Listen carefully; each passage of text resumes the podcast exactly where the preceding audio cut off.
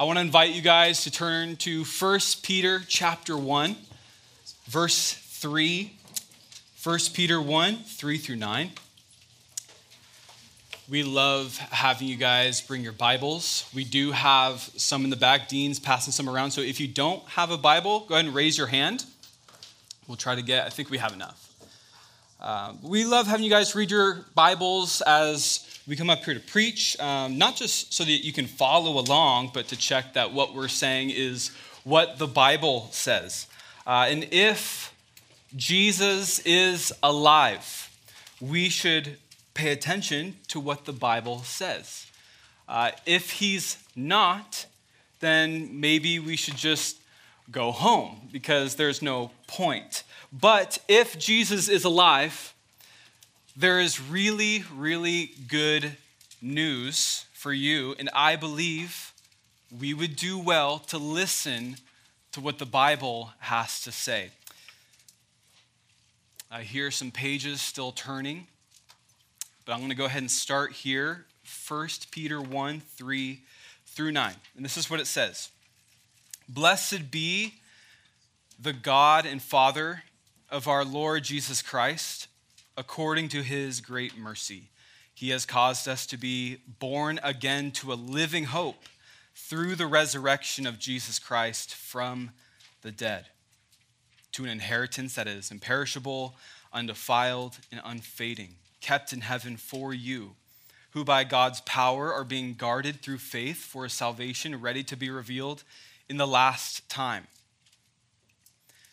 In this you rejoice, though now for a little while, if necessary, you have been grieved by various trials, so that the tested genuineness of your faith, more precious than gold that perishes, though it is tested by fire, may be found to result in praise and glory and honor at the revelation of Jesus Christ. Though you have not seen him, you love him. Though you do not now see him, you believe in him and rejoice with joy that is inexpressible and filled with glory, obtaining the outcome of your faith, the salvation of your souls. Let's pray. Father, thank you for this time. Open our ears, help us to see. Lord, as we have just read your word, I pray uh, that your spirit would help us along, Lord, that we would understand the great hope that is before us. Lord, as again we get to hear your truth, Lord, what a joy, what a privilege it is. We love you, Lord. Uh, we ask these things in your name. Amen. All right, so when I was a freshman, my wrestling coach was determined to begin our training on the right foot. Uh, and he had us all sit down in a circle, and he taught us how to tie our shoes. Uh, he wanted to start pretty basic, and apparently I didn't get it down because I'm not wearing shoes that have laces. Um, but he wanted to start that way. And then there was another guy, his name was Vince Lombardi. It should be on the screen here in just a second. Uh, but Vince Lombardi, he was the greatest NFL coach of all time arguably. Um, but he would always start his preseason football training by holding up a football and saying, This is a football. Uh, it's imaginary right now, but he would hold it up, say, This is a football. And that's how he wanted everyone to begin. Uh, if you begin at the most simplest level, uh, it's easier to train that way. So that was Vince Lombardi. And like him, and like my wrestling coach, I want to start basic. Uh, I want to start at the simplest level. Uh, because I, either we don't know as much as we might think, or maybe we've never heard this before, or we just need to be reminded. We've been in this all our lives, and it's good for a refresher. Uh, but to be as basic as we can, this is a Bible. This is a Bible, and we believe it is God's word and that he speaks to us through it. We didn't always have it in this form, but we have it today. Uh, we believe that it's uh, what helps us know what God's will is, what His will is for your life, what God has done for us. We believe that the Bible tells us where freedom and hope is. And tonight, God's word reveals to us in 1 Peter the kind of living hope that we have. Uh, that's available to you if you believe in Jesus Christ. And so there are three questions, if you're a note taker, three questions I want to ask you tonight that you can write down. And it's answered from our passage here. And the first one is what is the source of our hope?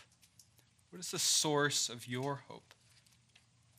So I want to camp here in verse 3 for a bit. Peter he immediately praises God. He introduces himself. He says, Peter, an apostle of Jesus Christ, to which we respond, Hi, Peter.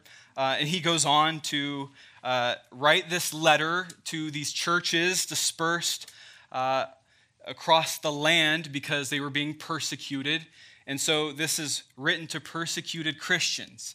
Uh, and he begins with this outburst of joy, uh, an expression of great thankfulness. And He's taking hold of our attention and he's sending it directly onto God. Blessed be the God and Father of our Lord Jesus Christ. And look at his next words according to his great mercy. so, if I were to ask you to define mercy, think about how you would word it. What is mercy? What is mercy? Why is it important to Peter? Why is it important to you, or should it be? Uh, you might have shouted it as an older sibling, pinned you down, and you said, Mercy, mercy. Uh, but what does it mean? Mercy is showing compassion and kindness when what is deserved is judgment and punishment. Uh, it's withholding what you deserve. And the Bible tells us that what we deserve for our sin is hell. It's, it's the punishment, it's complete, absolute separation from our Creator because we rebelled. What we deserve is wrath. We have all turned our backs on God, right? This is Romans chapter 3. Uh, we see it in the Psalms. Uh, but, you'll see that word a lot in the scriptures.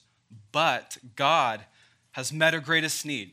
And, and remember, Peter, he's the one writing this, but if you go to Ephesians, Paul writes in chapter 2, 4 through 5, he says, But God, being rich in mercy because of the great love with which he loved us, even when we were dead in our trespasses, he made us alive together with Christ. By grace, you have been saved. So, mercy and grace are are tandem, they work well together. It's, it's who God is. So, Peter, this is the same Peter who, who denied Jesus on the night he was betrayed. Uh, when a servant girl claimed that Peter was with Jesus, he said, I swear I don't even know the man. Never seen him. And two months later, Peter had a different message. Uh, he, he didn't stay dead, this Jesus. Uh, he and the rest of the disciples had all kinds of hopes about Jesus' messiahship, um, you know, what he was there to do, and then all of it seemed to collapse as Jesus was crucified on the cross, and everyone, except for a few, were scattered. Hope seemed to be gone. But Peter had a new message. God the Father raised Jesus Christ from the dead. He's alive and we've seen him. We went to the tomb. We're witnesses. So Jesus died, rose back to life three days later. This is all true, but why? All right, that's always the question. Why did he do this? Um, look at Peter's next words. He, he has caused us to be born again. You can underline that. Born again to a living hope through the resurrection of Jesus Christ from the dead. So, who remembers? You can raise your hand. Who remembers the day they were born? You remember the day you were born? Yeah. Yeah, I know, I know. Yeah, the day you were born. Anyone pretty exciting experience? Yeah, probably not. You had no part in that. Wasn't your choice. Uh, external factors played into that. Um, yep, mom and dad when they let yeah. Other factors, but God, He causes not only your first birth, but also this, this born again business, this second birth. Uh, it was something you didn't do, but it's done to you. It's, it's something God does because he loves his people. So you were born once, 12, 13 years ago, um, but have you been born again? Have you been born again? Have you committed your life to God by trusting and believing in Christ, depending on all that He has done for you? Uh, Jesus, you'll remember in John chapter 3 when he was having that conversation with Nicodemus late at night. And he tells Nicodemus, unless one is born again, he cannot see the kingdom of God. You must be born again. Whoever believes in the Son will not be condemned, but be saved. So we're back to the basics. You've heard this before, perhaps. Uh, but before we talk about the living hope that we have in Christ, we need to go back and, and appreciate and, and be amazed at the rich mercy of God for us, to be in awe of what He's done. We fly over these passages, and it's just so good to come back and see what, what Christ has done for us. To be amazed at his kindness, his compassion, his goodness for us. When we did nothing to deserve it, and we know what we deserved, and yet he, he gave us this beautiful reality. I think we tend to be uh, most amazed and most grateful uh, for people's kindness and compassion when we realize one, they didn't have to do it, they didn't have to uh, go out of their way for you. And two, when they sacrifice a lot. Maybe that's a parent, maybe that's a friend, uh, your, your leader, I don't know. But God does this to a degree that we cannot even fathom. This sacrifice, this kindness that's undeserved, uh, we will never be able to comprehend how much God gave that we could be brought into his family forever. To receive this inheritance that First Peter talks about, and we'll get there. But God, he, he knows your need. All of us have a need, whether we can put a finger on it or not. Uh, and He knew it, he, he knew we needed forgiveness of sins. He knew we uh, needed strength for daily life, and Jesus promises to be with us. Uh, he knew that we need to be brought into a relationship with Him, and He removed every single barrier that was in our way to everlasting life. He removed it all that we could be brought in. And we know that it's by His resurrection. Uh, your sin and death, right? This is Romans 8, has no no power over you anymore if you're in Him.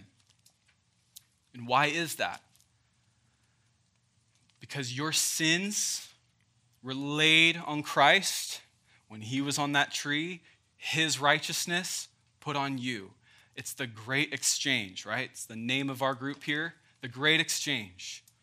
It happened there, and that was the key so that you could have life, that you could have hope and no fear of death. And so we say, yeah, what's the point, Travis? And right, the point, it, it's not just that you can receive mercy, it's not just that you're born again. It's also that you've received mercy and have been born again into a living hope.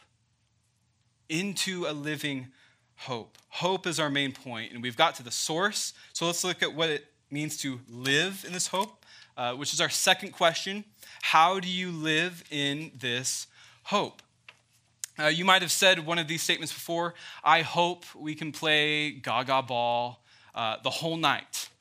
Or uh, I hope they bring donuts every single week. Or maybe even, I hope summer camp lasts forever. Uh, the leaders hope that even more. Trust me, right? Yeah. But hope, it can be understood to be wishful thinking. Uh, like, it's a possibility. I really hope that this thing would happen. Uh, it's wishing for something to happen. But hope can also be understood as confidence uh, in what is certain to come. Confidence in what is certain to come. We have to understand that Peter is writing about hope to a people in a much different context than ours, right? Peter is writing to, to believers who are being persecuted for believing in God, uh, people that were facing death for their faith. He's writing to believers here, not unbelievers. He's, he's writing not to persuade people so, per se, because the original recipients here, they were believers. He's writing to give them encouragement. That while they're suffering, he's saying, Look, you have a reason for hope. That in this darkness, you can actually lift up your eyes and find hope. So, what will encourage someone whose life may end at any moment? Uh, someone who turned away from their old religion, their old ways to the truth, even though they'll suffer for it these Christians and you Christians, and even you who are not Christians, there is a way to find hope, to actually have it day to day. And, nobody can live without hope. When we lose it, we tend to shut down. Uh, our minds and bodies grow weak, and it happens all the time. Uh, example, you're playing basketball and you're down by 30, fourth quarter, uh, and you begin to think, we're done, rip. Um, failing grades, one week left. What are you going to do? You, you almost want to throw up your hands and just throw in the towel. You lose heart and you say, I'm out. You know, without hope, we live in a darkness, a dark shadow that covers everything we do. We see it in David's life. When David took his eyes off God, he was in this valley, and it stings. Politicians promise hope because they know that everyone wants things for the better. Uh, we all long for hope. But Peter is not talking about just any old hope. Uh, he's talking about the Christian kind. He uses the word living, the living hope. It's, it's not based on wishful thinking, it's not based on possibility, it's based on a reality. Peter calls it a living hope because Jesus is alive today. Not just 2,000 years ago, but today he is alive. And so look at verse 4. To an inheritance that is imperishable undefiled and unfading, kept in heaven for you. Why do you think God tells us about the future inheritance? Why, why let us in on that little detail? It's not meant to tease us with anticipation. Uh, it's not meant to force us to obey or we get coal in our heavenly stocking. Uh, it's not meant to do any of those things, but to give us hope for today to live for Him well, to give us gladness and rejoicing that what's ahead is far better than what is right now. Right, so listen to Proverbs 10:28. It says, "The hope of the righteous brings joy, but the expectation of the wicked will perish." So really, according to God's word, there are two kinds of hope. There is the hope that is full and joyful and living, and there's the hope that will perish and will die. It's completely empty. And the best way to test whether the thing you put your hope in uh, is good and living is to ask if it will go with you when you die. It's the surest test. Um, relationships, nope. Money, no. clothes? No. Uh, sports? Nope. All these things. We can go down a list. We don't have the time. Jesus, yes. He's alive and he came back from the grave. That lasts after we die. He lasts after we die. Only Jesus. He's the one thing that will allow us to live beyond the grave and we can take with us this relationship. And when we can say, Jesus Christ is my hope in life and is my hope in death, we don't have to live weighed down by uh, always trying to live a fulfilled life by searching for other things that make us happy, things that try to fulfill us that aren't Him, because we know there is more than what we see and what we touch here and now. Uh, this inheritance in verse 4, it's, it's not like the hand me downs you get from your brother or sister. Uh, this is eternal life with God. No sin, no pain, just joy with your God forever. Restored relationships beyond a level we've never seen in heaven. Uh, it's this beautiful thing. It's, it's hard to imagine. We can't. Uh, Jesus said, This is eternal life, that they know you, the only true God, and Jesus Christ, whom you've sent. I love this. That's John 17, 3, if you want to write that down. Eternal life is not just a, a place, it's not just a, a, a time frame that, that never ends. It's knowing God. Eternal life is knowing your Maker, your Savior. It's being with Him. That's eternal life. So, knowing God now is where life begins today. Not tomorrow. Dr. Lawson would say, tomorrow is the, the devil's day. Today is the day of salvation. Today in Christ, you have everything you need. So, do you know him? Do you, do you want to know him? It's totally available. It's totally available. This hope of an inheritance is for those who love Jesus Christ, who follow him, right? It's not for everybody. It's, it's for those that, that are saved, that have this hope. But it's available to those who call upon his name. You don't earn an inheritance either. This is an important point. In Jewish culture, uh, it was all over, and it's all over your Old Testament. Um, they received an inheritance when an older family member would die. And it's guaranteed, it's given to you. You don't earn it, you don't work for it. Uh, and so the readers of this understood what they meant that because you're born again into the family of God, you don't earn this inheritance. Right? The, the, the treasures of Christ, of knowing Him, are given, guaranteed to you. It's yours. But what does a junior high student in 2022 do with such an amazing future inheritance? You know it's coming, but how do you live? What am I supposed to do with this truth? So skip down to verse 8. Verse 8 through 9, it says, Though you have not seen him, you love him.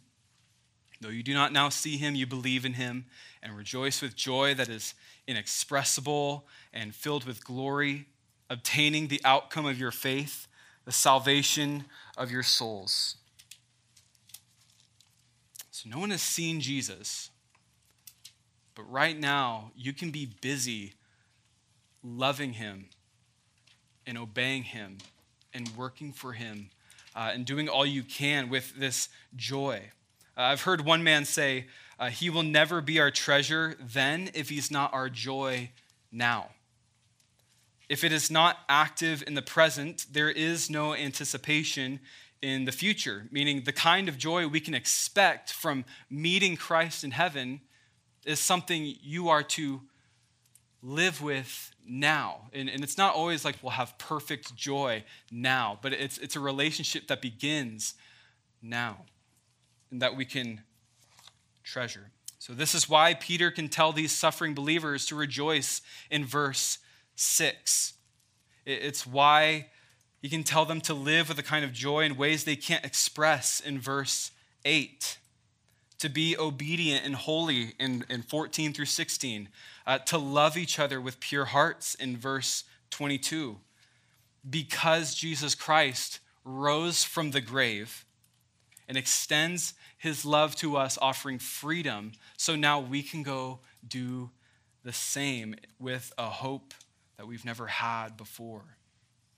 Peter can tell these suffering Christians, and he can tell you to not lose hope and to trust in Christ. And none of this, none of this can be done by yourself. I think this is the most awesome reason you can have a confident hope that all these things will happen. And God is not just saying to you, be hopeful, be joyful, be obedient, as if to just do it.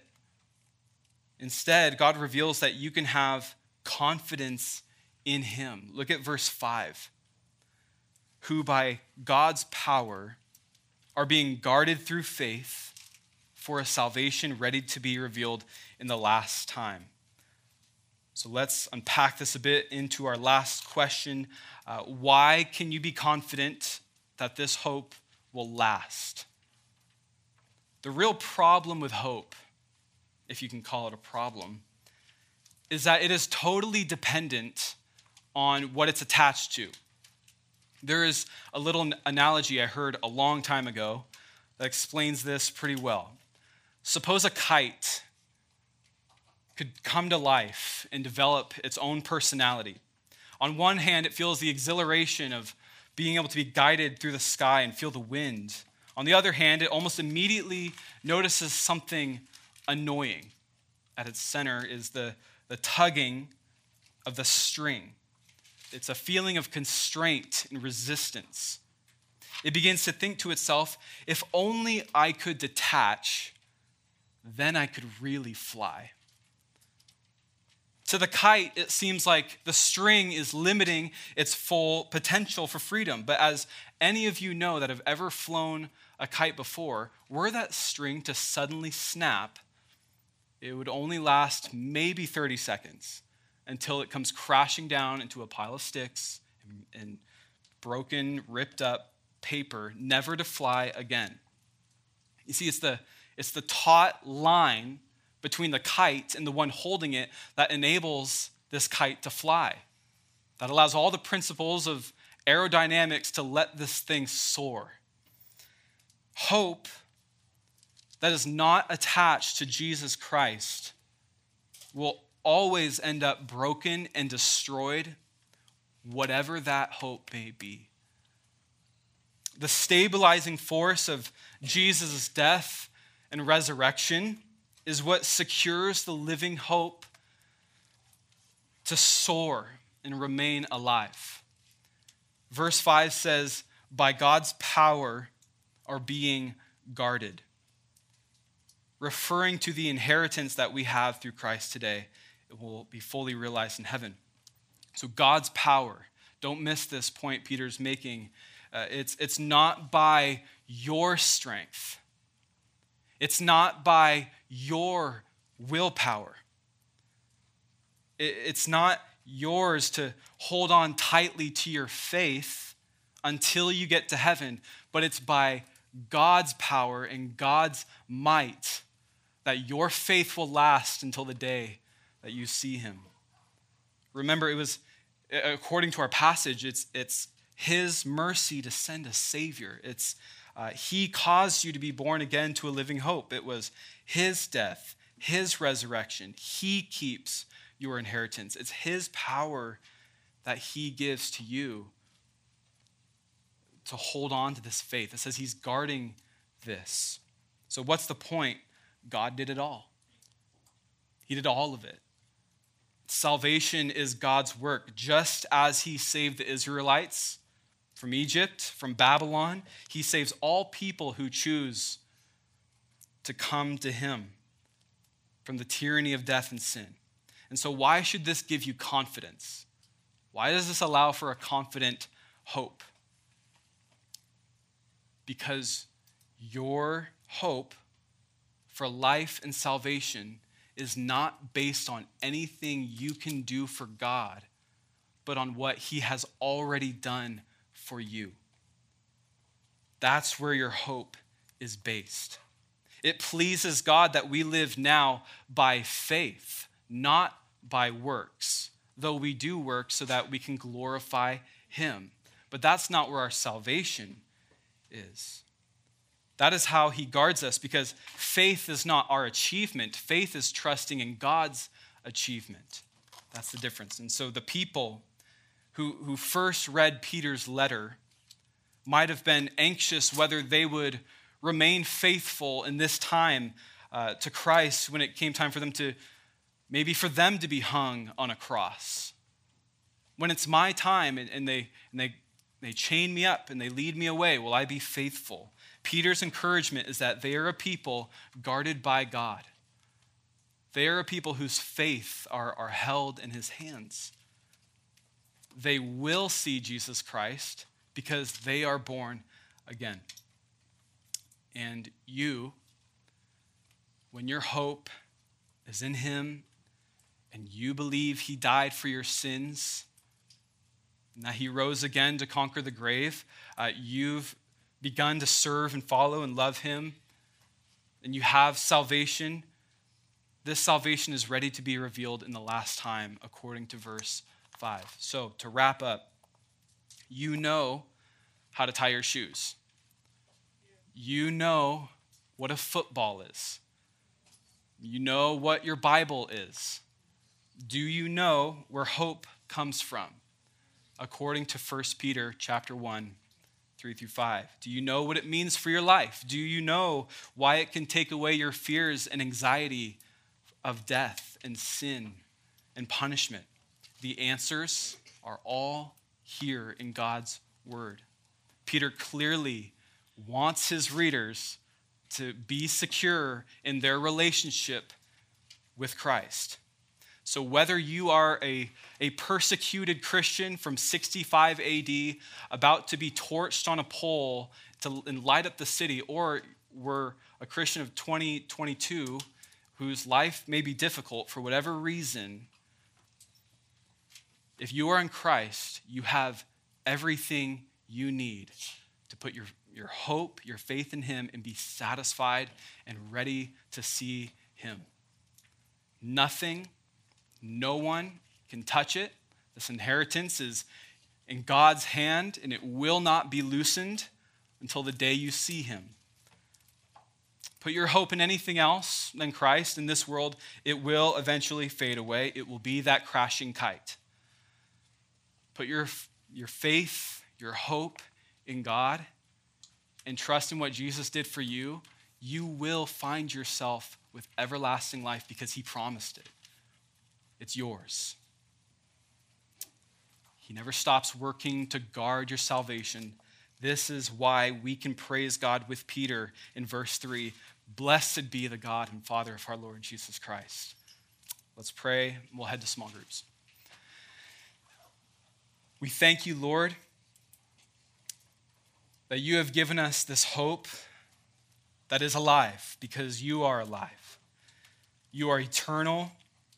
And we know, Lord, that you have done everything necessary that we could have everlasting life. Jesus, we trust you. I pray that we would trust you, Lord, for those that have not yet come, that you would deliver them out of darkness and into light. Lord, that you would give them everlasting life by opening their hearts to see you. Lord, that they would confess their sins and come to you. I pray for our small groups Lord, help us to have conversation that honors you. Lord, may we wrestle with some questions that may be difficult, but Lord, so worth it that we would talk about what the scriptures say of who you are and what you've done, Lord, all for your glory. We love you and ask these things in your name. Amen.